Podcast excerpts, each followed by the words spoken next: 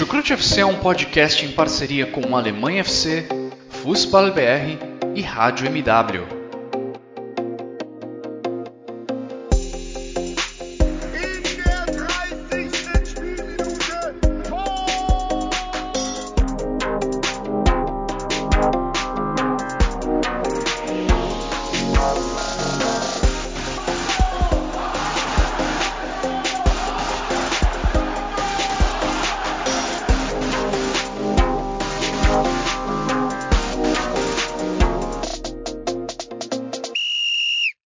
Muito bem-vindos, fãs da Bundesliga. O meu nome é Guilherme Ferreira e recebo vocês para mais uma edição do Chucrute FC.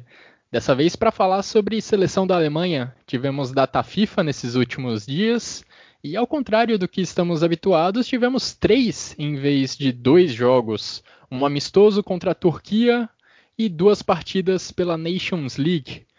Um contra a Ucrânia, o outro contra a Suíça.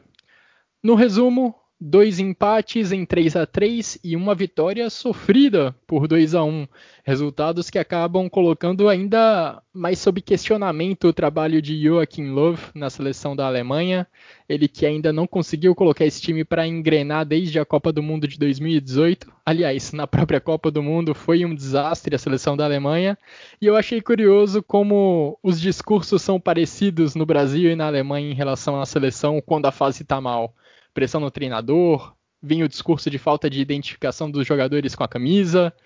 A torcida supostamente não se sente atraída mais pela seleção e por isso a audiência de televisão estaria caindo. Mas acho que muita coisa está relacionada aos resultados que a equipe apresenta em campo.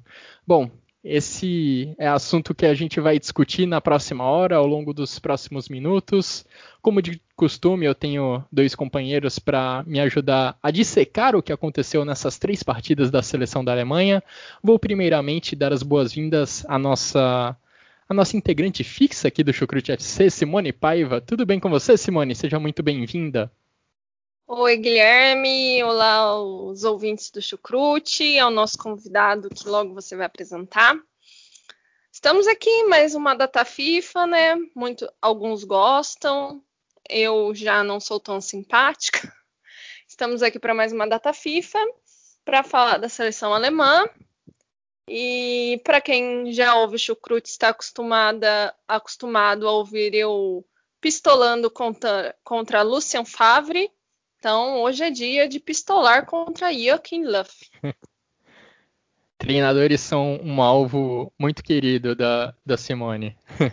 e como ela já adiantou, temos um convidado especial nessa edição do Chucrute FC.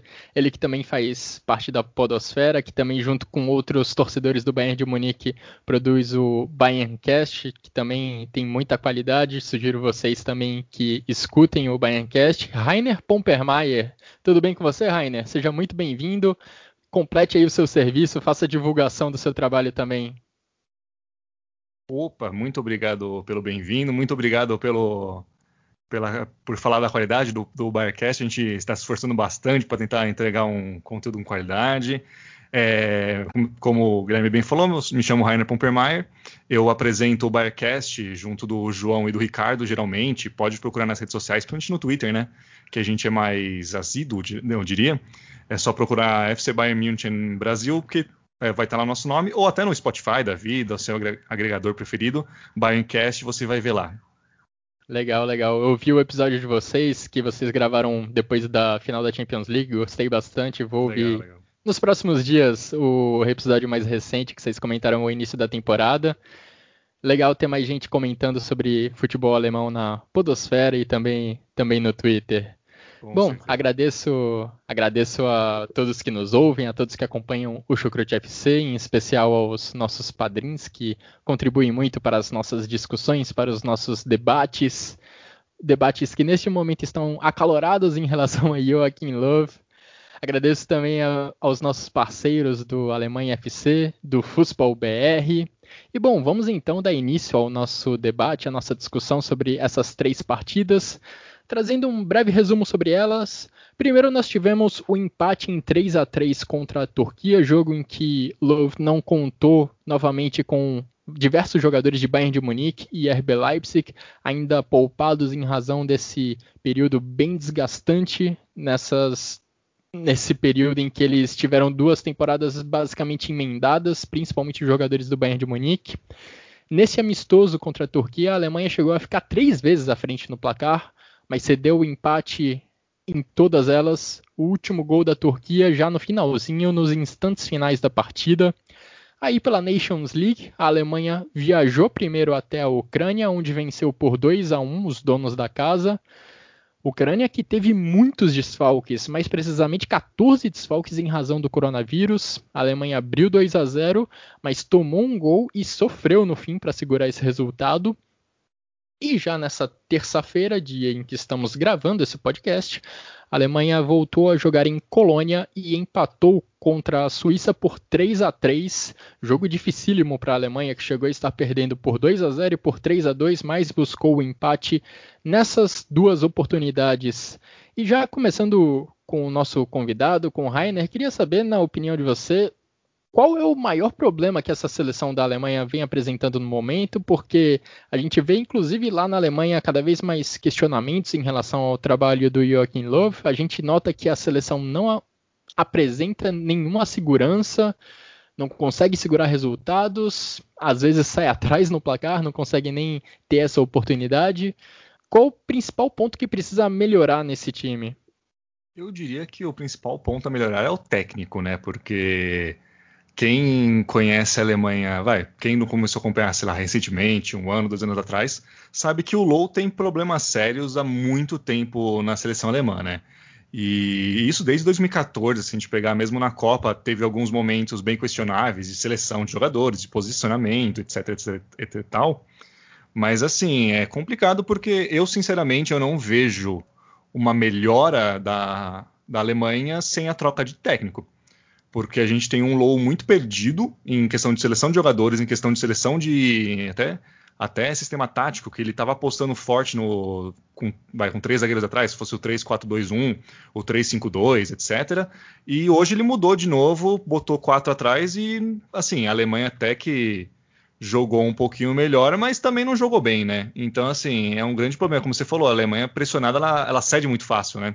Principalmente no início do jogo e no final, assim, tá, tá um negócio, não sei se é questão de foco, o que que é, contra a própria Espanha, né, em, setembro, se não me engano, início de setembro, foi agosto, não lembro agora certinho, é, o Joaquim Loa, assim, encheu o zagueiro no final do jogo, mesmo assim tomou gol, então é um grande problema porque eu não vejo, assim, uma saída fácil, porque a Alemanha peca na defesa, pega, peca na criação, no meio campo, e também peca na hora de de, de, finalizar, de concretizar jogadas com, seja com o Werner, seja com o Draxler, seja quem, quem for. Então, assim, resposta fácil a gente não vai ter. Mas para mim já deu mais do que na cara que já passou do tempo do Low, já metendo a corneta já no já desde o início aqui, né? é, esse episódio que você citou contra a Espanha foi bem bizarro mesmo. O Low tirou uhum. dois atacantes, se eu não me engano, o Sané e o Werner, e colocou uhum. dois zagueiros. E Simone, você vai nesse mesmo caminho? Love já deu na seleção? Olha, é... já deu. Eu acho que. Deu tempo de pensar um pouquinho, refletir para dar o veredito. Uma pausa né? dramática. Uma pausa dramática. Ele, ele tá muito tempo, né? Já tá mais de, de 10, 10 anos na seleção alemã, então a gente pode falar, ah, é um período de transição. Mas quem está fazendo transição não convoca Nico Schuss, que é banco do Borussia Dortmund, Moldahu, é, não deixa. Eu, eu queria entender o motivo dele não convocar mais o Hummels, o Boateng e, e o Miller. Queria que ele explicasse mais a, a situação. Se, se, é uma questão pessoal, aí a gente já não tem como o que fazer, né? É, Mas... a, a, oficialmente a questão é que ele quer dar renovação para a seleção da Alemanha. Ele quer dar um colocar caras novas nessa equipe, mas de fato são, são algumas decisões que ele precisa explicar melhor. Mas assim, como você quer fazer uma transição, dar caras novas, tendo Rudiger de zagueiro? É complicado. Uhum. Entendeu? é, fazendo trocas no, é, no jogo, tirando o, o Havertz e colocando o Henrique e o Draxler, que é banco do Paris Saint-Germain. Eu acho que assim, se a gente for ver a temporada, se o Draxler jogou, sei lá, cinco jogos de titular, é muito. Talvez foi Copa da França. Isso porque o técnico do time dele é alemão. Que poderia, a gente poderia dizer que tem uma, né, uma favorecida. É, é uma, começa errado nas convocações do Joachim Löw. Começa errado aí. Né? Eu acho que assim, a Alemanha passa por algumas deficiências que a gente tem que pontuar, que nem eu acho que a, o setor defensivo da Alemanha, é, novos nomes existem, existem, mas não são tão, tão alto padrão como era o Hummels e o Boateng. Então, assim, vai sentir, vai sentir os próximos anos uma dificuldade. Mas que nem você não pode arrancar dois nomes como eles e colocar Rudiger e Jonathan Tah, entendeu? Que, são extremamente deficientes. Você tem que ter alguém, por exemplo, que, que esteja, que passe o bastão, que esteja lá para liderar. Aí ele tira o Hummels, o Miller e o Boateng e deixa o Tony Cross. Tony Cross já ele é um ótimo jogador, mas por exemplo, hoje eu vi um pouco, eu vi uns highlights do jogo, né? Eu não vi o jogo de hoje. Mas assim, o Tony Kroos e o Kimmich não tá funcionando junto, não funcionou. Eles não conseguem levar a bola da defesa para frente. Tem dificuldade assim. E o Tony Kroos ele vem numa descendente.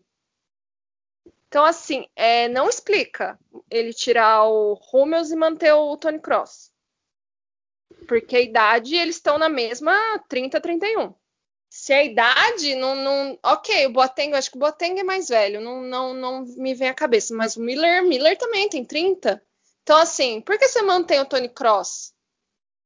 Sendo que, assim, sinceramente, do meu ponto de vista, vendo de fora, eu sempre achei o Miller e o Hummels muito, e o próprio Boateng muito mais líderes dentro de campo, de campo do que o próprio Tony Cross. Se você quer fazer uma transição, você precisa de alguém para ser o centro. Ah, tem o Neuer. Mas o Neuer é goleiro. A gente sabe como é a dificuldade de ter um capitão sendo goleiro. O goleiro ele não está dentro do campo se deslocando. Ele fica lá no fundo. Ele pode ajudar nos treinamentos, em conversa, mas na hora do jogo ele não ajuda. Então, assim, para mim começa errado tudo o Joaquim Love, depois da Copa de 2014, parece que ele falou assim: ah, fez meu serviço, ganhei a Copa, agora vamos ver o que Jesus vai fazer. Começa errado nas convocações. E aí, começou errado ali, vai dar tudo errado. Você não, você não tem, você não tem uma característica que você olha, ó, oh, essa é a seleção alemã. O, o Schweinsteiger disse, Schweinsteiger disse, é, não, você não reconhece mais a seleção alemã. Então, assim, não tem identidade, não tem nada. Uma questão é você fazer transição de jogadores, outra é você esquecer característica, é, identidade, tudo. Ele tá perdido. Essa frase do Schweinsteiger chamou muita atenção. Bastian Schweinsteiger, que agora é comentarista lá na Alemanha, dizendo que os torcedores não têm mais 100% de identificação com a seleção do, do seu país. E, voltando ao que eu comentei no início, acho bem curioso, porque essa frase poderia facilmente se aplicar a qualquer momento ruim da seleção brasileira. E eu acho que no final das contas, o que deu para tirar desses três jogos, pelo menos para mim o que ficou mais notório é que o principal problema dessa seleção da Alemanha tá, tá na defesa. A principal mudança promovida pelo Love desde a Copa do Mundo na minha visão, é ter um time que não faz tanta questão de ter a bola como tinha naquela Copa do Mundo de 2018. Apesar de em alguns momentos o Love colocar uma marcação no campo de ataque para pressionar o adversário, como aconteceu contra a Suíça nessa terça-feira, a gente também vê vários momentos em que a equipe fica recuada para recuperar a bola e jogar no contra-ataque. O problema é que a defesa não dá segurança alguma quando fica recuada. A gente viu a Alemanha ficando três vezes na frente contra a Turquia, e aí, no momento em que se coloca um pouco mais recuado em campo, acabou sofrendo o gol de empate. Contra a Ucrânia também sofreu no final do jogo. Enfim, a defesa não passa muita segurança e o Neuer precisou trabalhar bastante, principalmente contra a Suíça.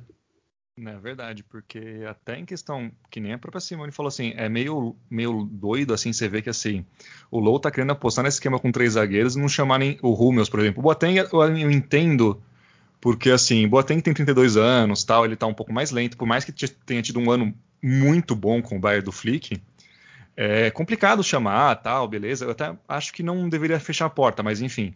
O, mas o Hummels é um jogador que mesmo em 2019, quando rolou aquela pataquada do Low, que chegou, avisou para eles depois já soltou para a imprensa, que até o, os diretores do Bayern reclamaram muito disso, né? Então, Sim. assim, é complicado você falar, porque assim, o Hummels, é, é, em 2019 ainda, ele foi um dos melhores zagueiros do campeonato alemão, com, com o Kovac, que é meio complicado você falar isso, né? Então, aquela, aquele exemplo de defesa boa, né? Mas ele foi muito bem e depois, beleza, caiu talvez um pouco de nível do que ele está acostumado a apresentar, sim.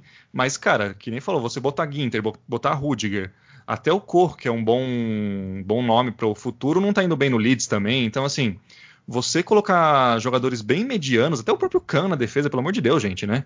2020, é, para colocar o Hummels, o próprio Miller, cara, tipo, o Miller é um, um, cara que tá jogando muita bola, muita bola e cairia muito bem nessa seleção que às vezes peca no último passe, peca na última hora de é, é, colocar, então é complicado isso.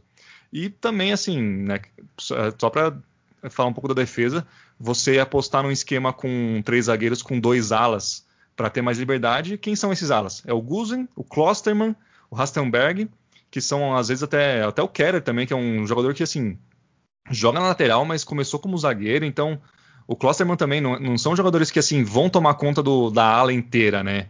Então, sei lá, tá tudo errado, é como a Simone mesmo falou. A gente vê que o Joachim Löw tá, pelo menos na minha visão, tomando algumas decisões bem conservadoras na escalação da equipe.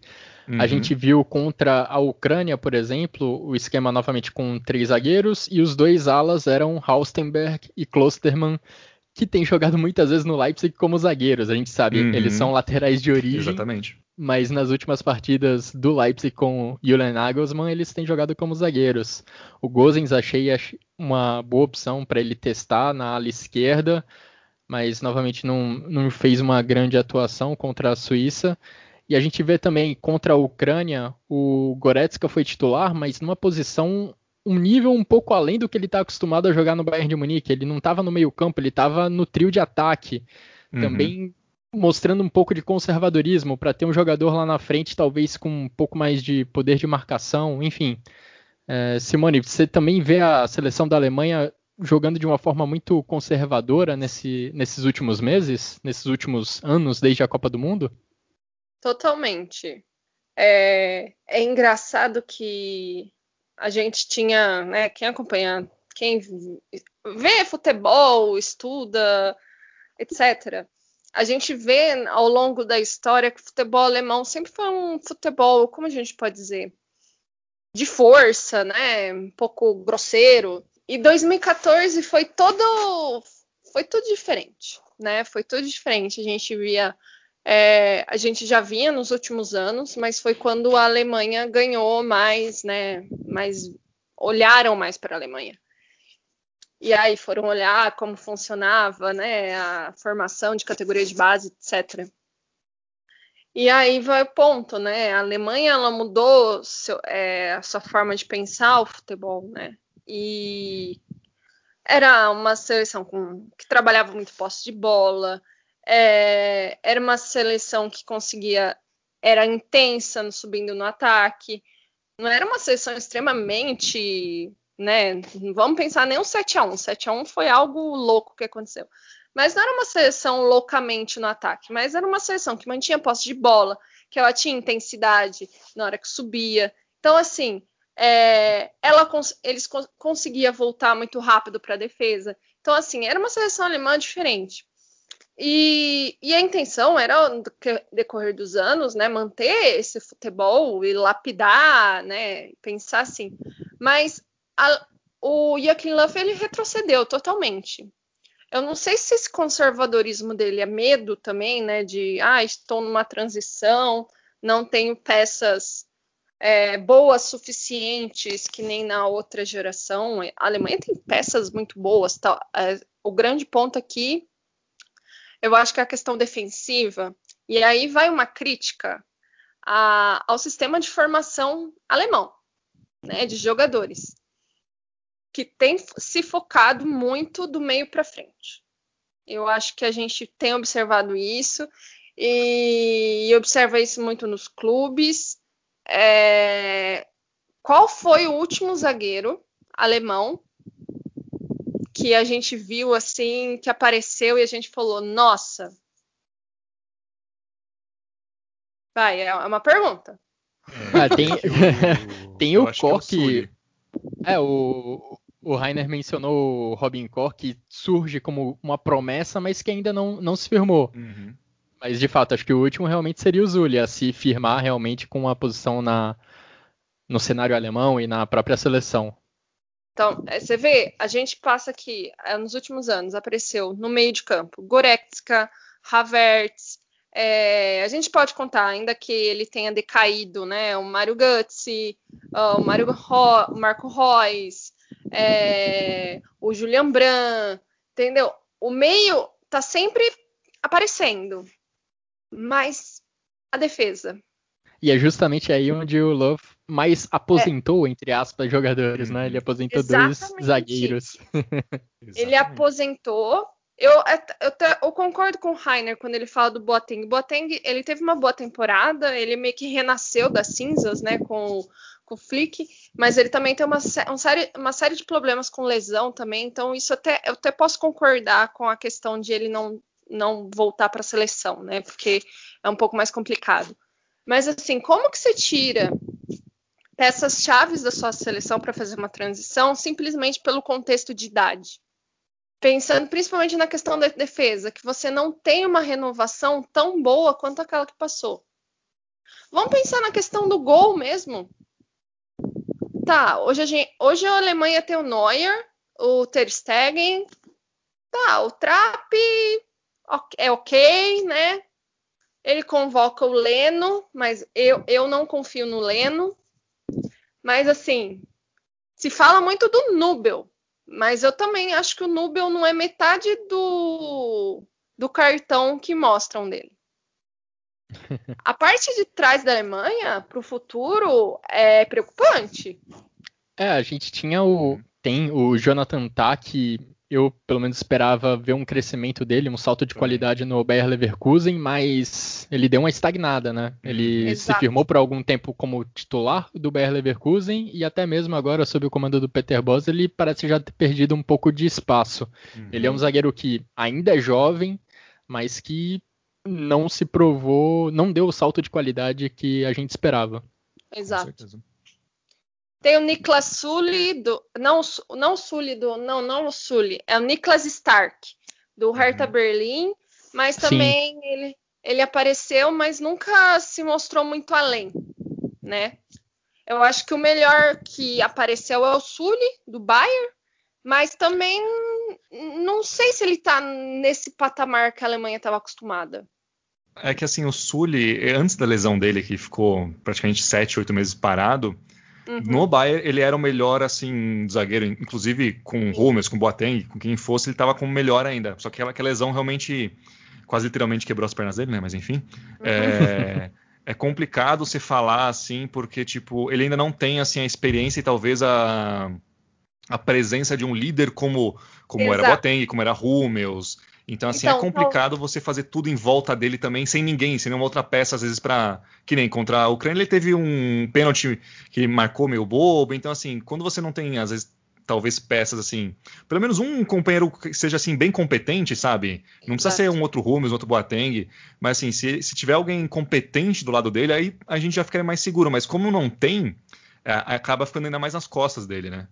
É, e eu, eu concordo com o ponto que você fala do Sully, porque eu lembro que quando eu via jogo do Bayern, quando o Hummels ainda estava no Bayern, que eu falava, nossa, o Hummels que, que decaiu o ritmo dele ou o Sully realmente passou ele? E talvez seja uma, uma coisa se pensar. Por que não pensar novamente em trazer o Hummels, sei lá, para as eliminatórias, não precisa levar para a Copa, mas assim, para tentar ajudar quem está lá atrás, entendeu? Uhum. Para ter um ponto, um ponto, sabe, tipo, ah, tem o cara aqui, né? Tentar construir algo em volta. Senão, assim, você tem o Sully, que é um ótimo zagueiro, só que aí depois do lado dele tá o Rudiger, sabe? Uhum. E, e não tem uma estrutura de time, sabe? Não tem uma estrutura de time, estrutura defensiva, as peças são, é, são deficientes. Fica difícil desenvolver dentro disso. É, são questões pro.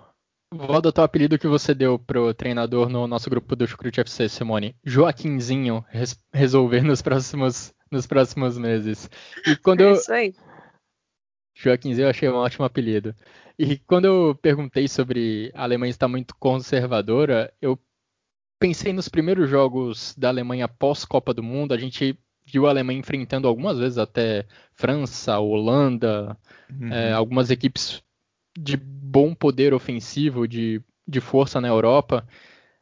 E eu até via com um olhar, de certa forma, positivo a atitude do Love de não ter a equipe com tanto desejo pela posse de bola, uhum. é, ter uma equipe que não necessariamente precisava estar no ataque a todo momento. Era interessante essa ideia de apostar um pouco mais nos contra-ataques, usando a velocidade de Gnabry, de Havertz, de Timo Werner, que se entendem muito bem nesse tipo de jogo, nesse tipo de jogo em velocidade, aproveitando os espaços, como fizeram é, contra a Suíça nessa terça-feira. Agora, o que mais me pegou nessas últimas partidas da Alemanha é ter essa mesma postura contra adversários de menos tradição, como Turquia, principalmente no jogo uhum. contra a Turquia, em que a gente viu também a Alemanha cedendo a bola para os turcos, deixando eles jogarem. E eu acho que nesse tipo de jogo a Alemanha não pode ser tão conservadora. Ela tem que se impor nesse tipo de jogo, mesmo sendo amistoso, mesmo fazendo vários testes. Contra a equipe de menos tradição, a Alemanha tem que se impor, tem que jogar no campo de ataque, ou pelo menos buscar jogar no campo de ataque durante a maior parte do tempo. E isso é algo que eu não vi contra a Turquia e é talvez o maior motivo de preocupação dessa, dentro dessa ideia do Joachim Löw. Tudo bem você não fazer tanta questão de ter a posse de bola, não fazer tanta questão de empurrar o adversário para trás, como fez na Copa do Mundo, porque aí você fica batendo contra a parede o tempo inteiro e acaba não conseguindo, às vezes, desarmar a defesa adversária, não conseguindo penetrar na retranca adversária. Mas eu acho que isso é para certos jogos. Até contra a própria Ucrânia, como você bem falou, tipo, foi com uma linha de frente de Gnabry, Draxler e Goretzka, sabe? Uma coisa é. bem suspeita, assim. Pô, você, você leva o Timo Werner, leva o Waldschmidt e não usa nenhum dos dois. Num jogo, assim, que vale ponto, querendo ou não, tal, com uma seleção mais, teoricamente, mais fraca, obviamente é complicado isso. Você não atuar sem ninguém, nenhuma referência né, dentro da área, que seja o Werner, que seja o Waldschmidt, seja quem for, e bota pro Gnabry e pro Goretzka assim meio que resolverem, sabe? É, é meio estranho isso também. E aí vai o ponto, né? Depois de anos, assim, a Alemanha tem um cara lá da frente, o Timo Werner, e, e ele não usa. Sabe, a gente ficou os últimos anos usando Mario Götze de falso 9, não uhum. sei quem de Faço 9. Agora eu tenho o Werner. Sabe? É. E assim, na frente tem opções, né? Tem o Gnabry, tem o Werner, o Havertz, dá para fazer uma triangulação na frente. Não tem criatividade.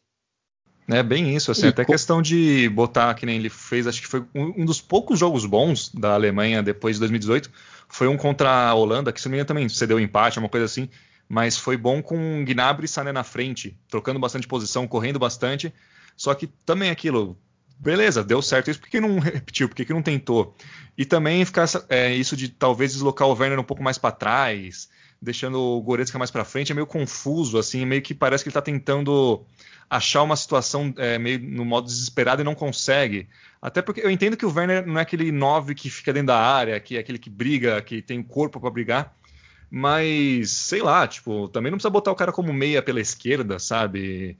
Sei lá, eu acho, é, eu acho que ele não, assim, o Low não está conseguindo achar o ataque, até defesa, onde for. O meio-campo, obviamente, tem melhores peças, mas assim, ele não consegue achar uma solução. Isso desde 2018, e vou dizer até mais para trás, assim.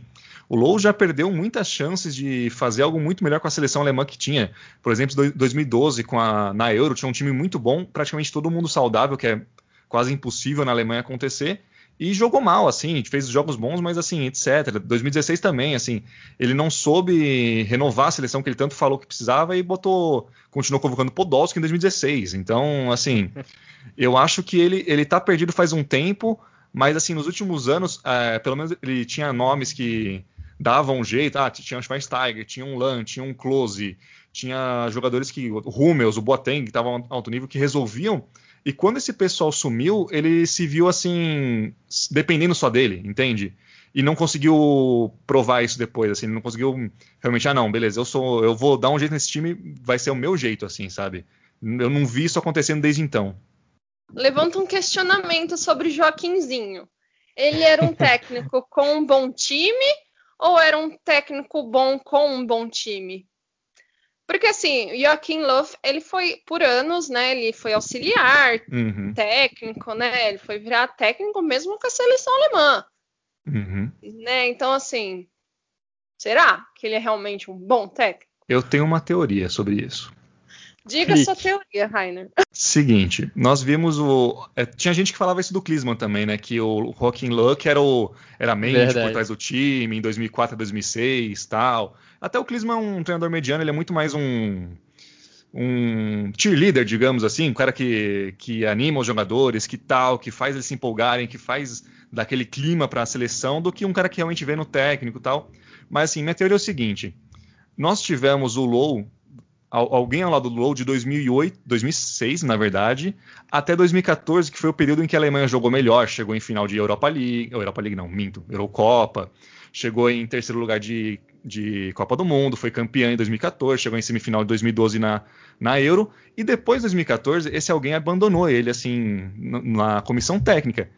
E se, se, alguma coisa me provou nos últimos 10 meses, é que essa teoria pode estar certa, que na verdade quem fazia o time era Hansi Flick e não Rockin' Low. E você agradece Flix... muito por ele ter abandonado esse oh, barco. No, no, atual momento, com certeza. Porque assim, a gente teve o Flick como assistente técnico principal do Low de 2006 até 2014, se não me engano. Eu lembro que depois da Hop ele saiu. E ele ficou até 2017 só na como diretor de esportes, uma coisa assim na seleção alemã, da FB. Então, assim, de, é, é, você consegue ver nitidamente depois de 2014 a Alemanha decaindo, e depois de 2017, da Copa das Confederações, principalmente, decaindo ainda mais. Então, para mim, e depois do que o Flick fez no Bayern também, para mim é a única resposta que eu tenho que era o Flick que realmente fazia a seleção rodar, cara. Porque eu não tenho mais respostas quanto a isso. É, o, o Jürgen Klinsmann, a gente já viu trabalhos depois da seleção da Alemanha que meio que já provaram esse ponto, né? O Jürgen uhum. Klinsmann não teve muito sucesso depois que saiu da seleção da Alemanha. Uhum. Curioso para ver o que será do Joachim Löw quando ele sair da seleção da Alemanha, se ele sair da seleção da Alemanha. Agora, eu queria entrar num ponto e aí eu vou, vou fazer uma pequena defesa do, do Joachim Löw nesse, nesse podcast, porque a gente notoriamente viu que essa data FIFA foi muito aproveitada para Joachim Löw fazer testes na equipe algumas escolhas na equipe titular só podem ser explicadas por uma questão de teste mesmo. Só isso explica, por exemplo, ter Draxler em vez de Havertz contra a Ucrânia e o Rudiger em vez de Zulli contra a Suíça. E o próprio Joachim Löw já comentou que ele prefere olhar um panorama mais amplo da preparação para Euro do que jogo a jogo. Ele prefere olhar o processo inteiro. Então, eu imagino que a DFB esteja compartilhando dessa mesma visão dele, de olhar esse panorama inteiro em vez de olhar jogo a jogo.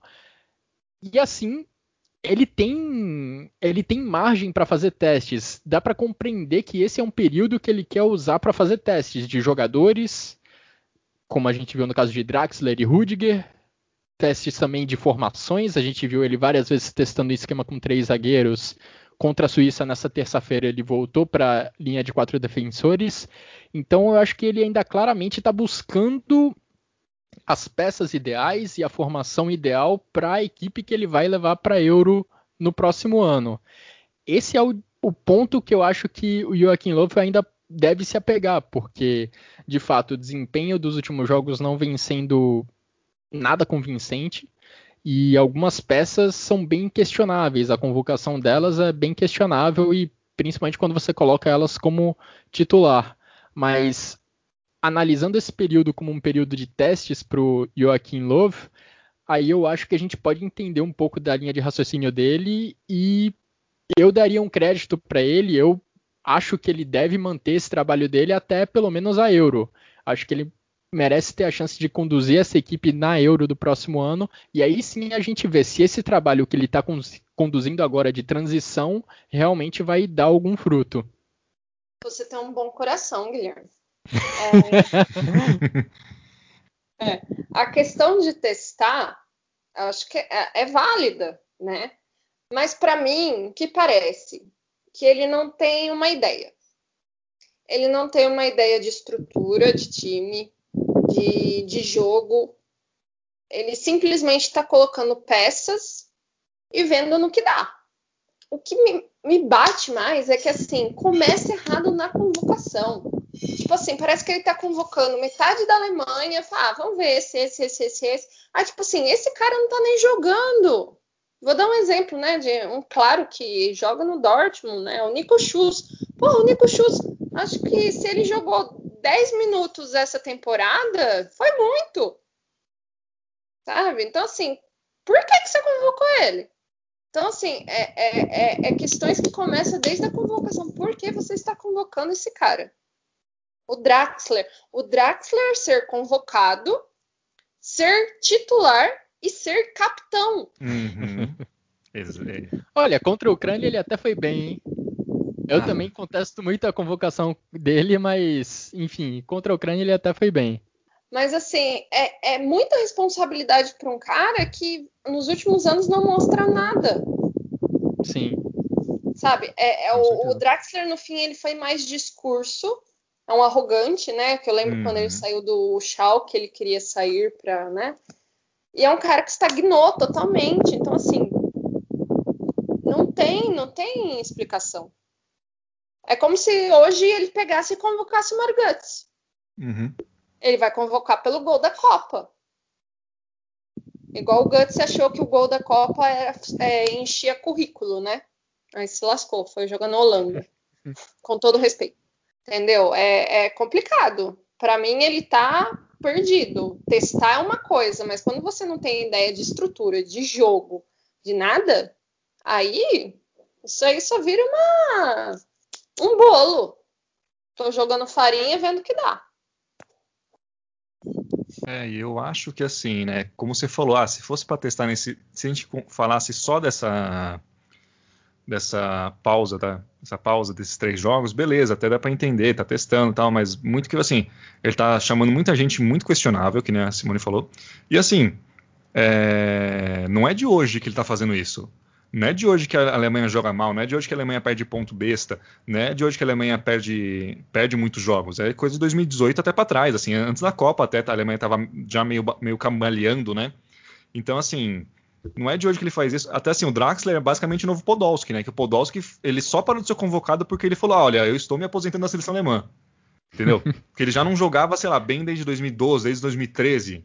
E ele foi chamado para a Copa, jogou acho que só uns jogos, né? Enfim. Então, assim, é, é isso. O Low faz muito isso. Ele continua convocando os queridinhos dele. Assim, e, assim, que nem a gente comentou, aquela leva lá que ele vai, ele praticamente fechou as portas completamente para Hummels, Boateng e Miller.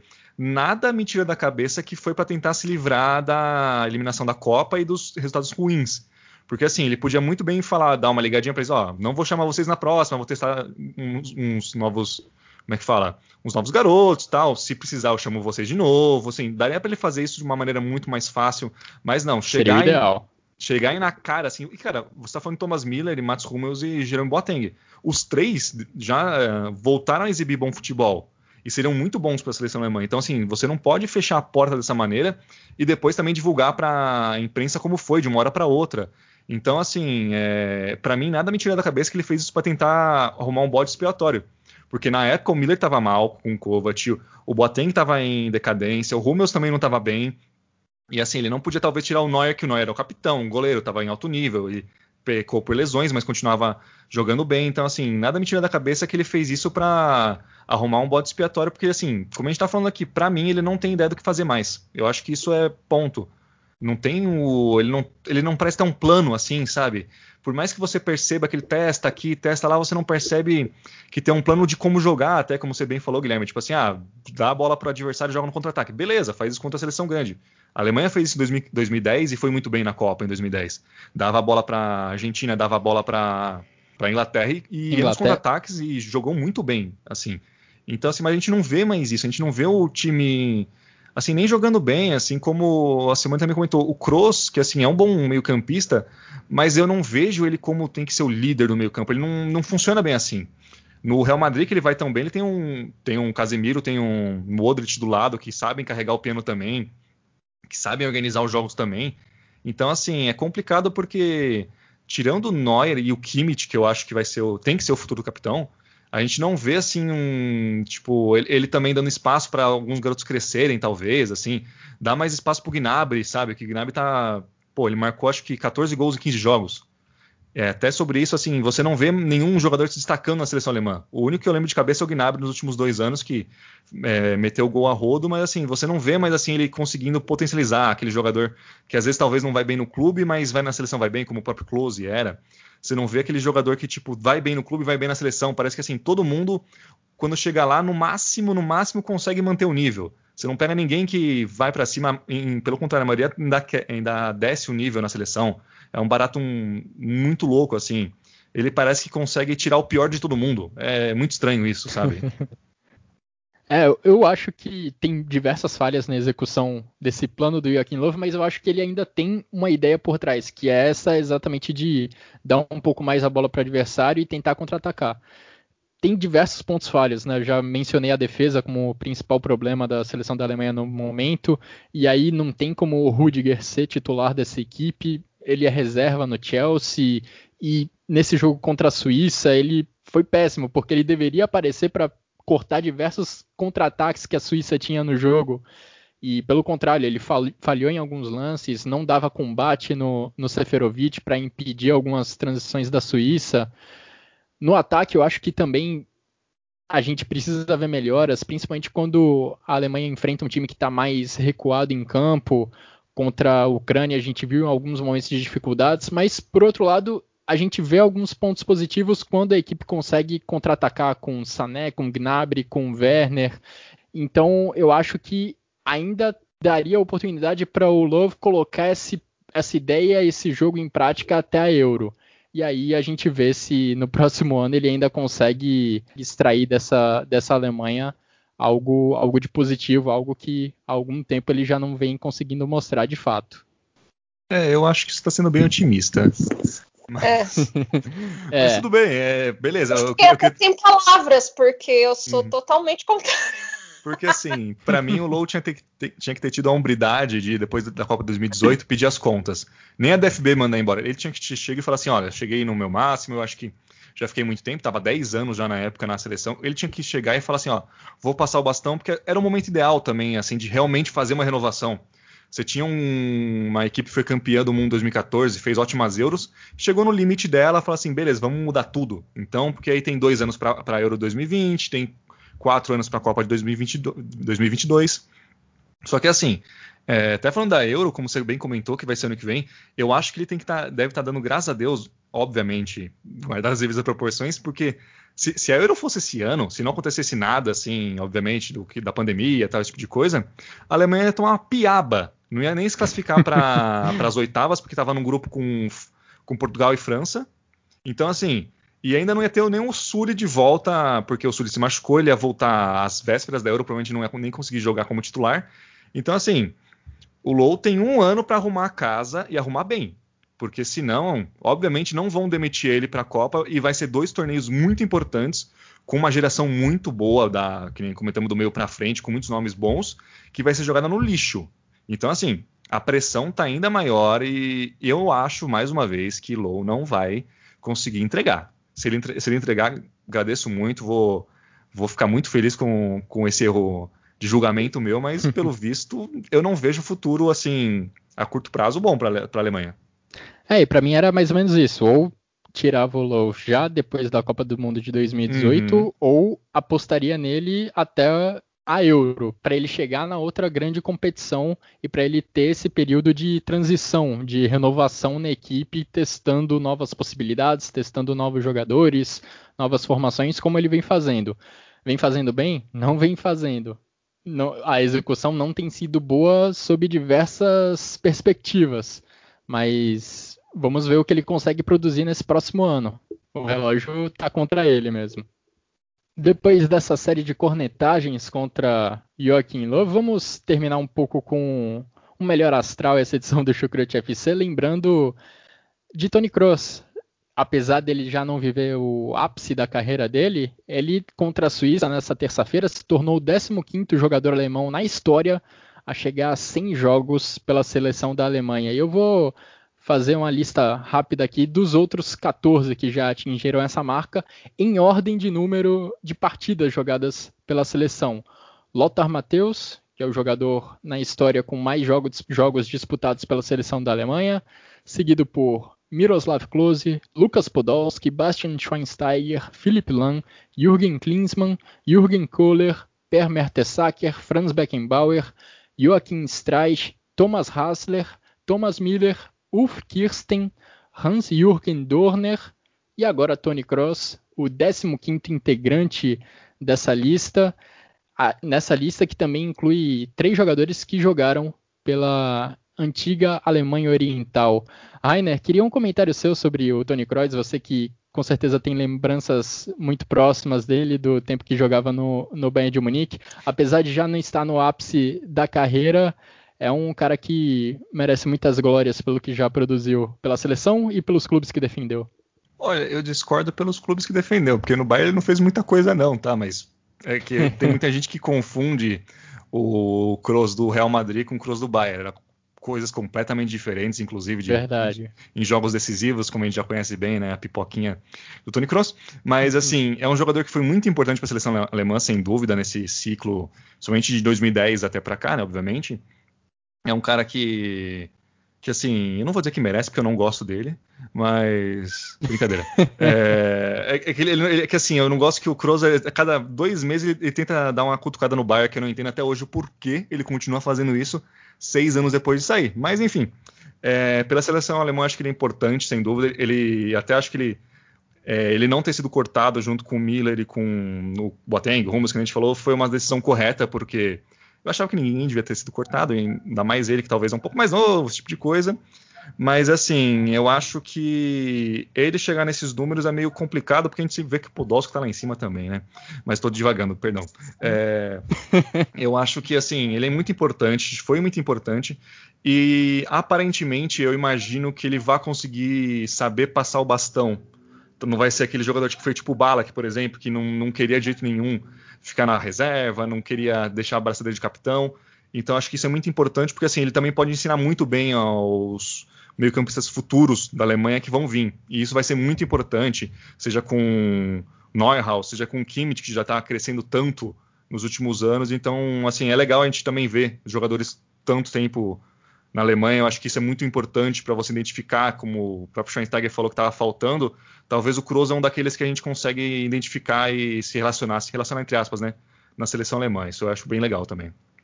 Imaginava que ele teria a imagem um pouco melhor perante a torcida do Bayern, mas pelo, pelo Nossa, jeito não é o caso. Não. Cara, eu falo assim, é, eu acho que assim, 80% da torcida não, não gosta dele e outros 10 odeia, sabe? Então, assim, e 10 acham ok. Então, assim, não, nem um pouco. Eu, eu já vi que o Tony Kroos ele não tem uma boa imagem na Alemanha, por ele ser bem arrogante. Sim, sim, bem isso. De qualquer forma, uma marca importantíssima que o Tony Kroos alcança nessa partida contra, contra a Suíça, sem jogos pela seleção da Alemanha. Agora vamos ver quando ele vai passar o bastão para o próximo capitão. Bom, e assim a gente chega ao fim dessa edição do Chucrute FC. Agradeço a você, Simone, agradeço em especial ao Rainer por dedicar esse tempo dessa terça-feira à gravação do Chucrute. Agradeço, é claro, a todos que nos acompanharam até aqui. Nesse, nesse final de semana já volta a Bundesliga. Na verdade, já nesse meio de semana tem jogo do Bayern de Munique, que vai disputar seu primeiro jogo pela DFB Pokal, pela Copa da Alemanha. Tem muito futebol alemão nos próximos dias e o Chucrute volta no final de semana trazendo o melhor resumo da rodada da Bundesliga para vocês. Um grande abraço a todos e até a próxima.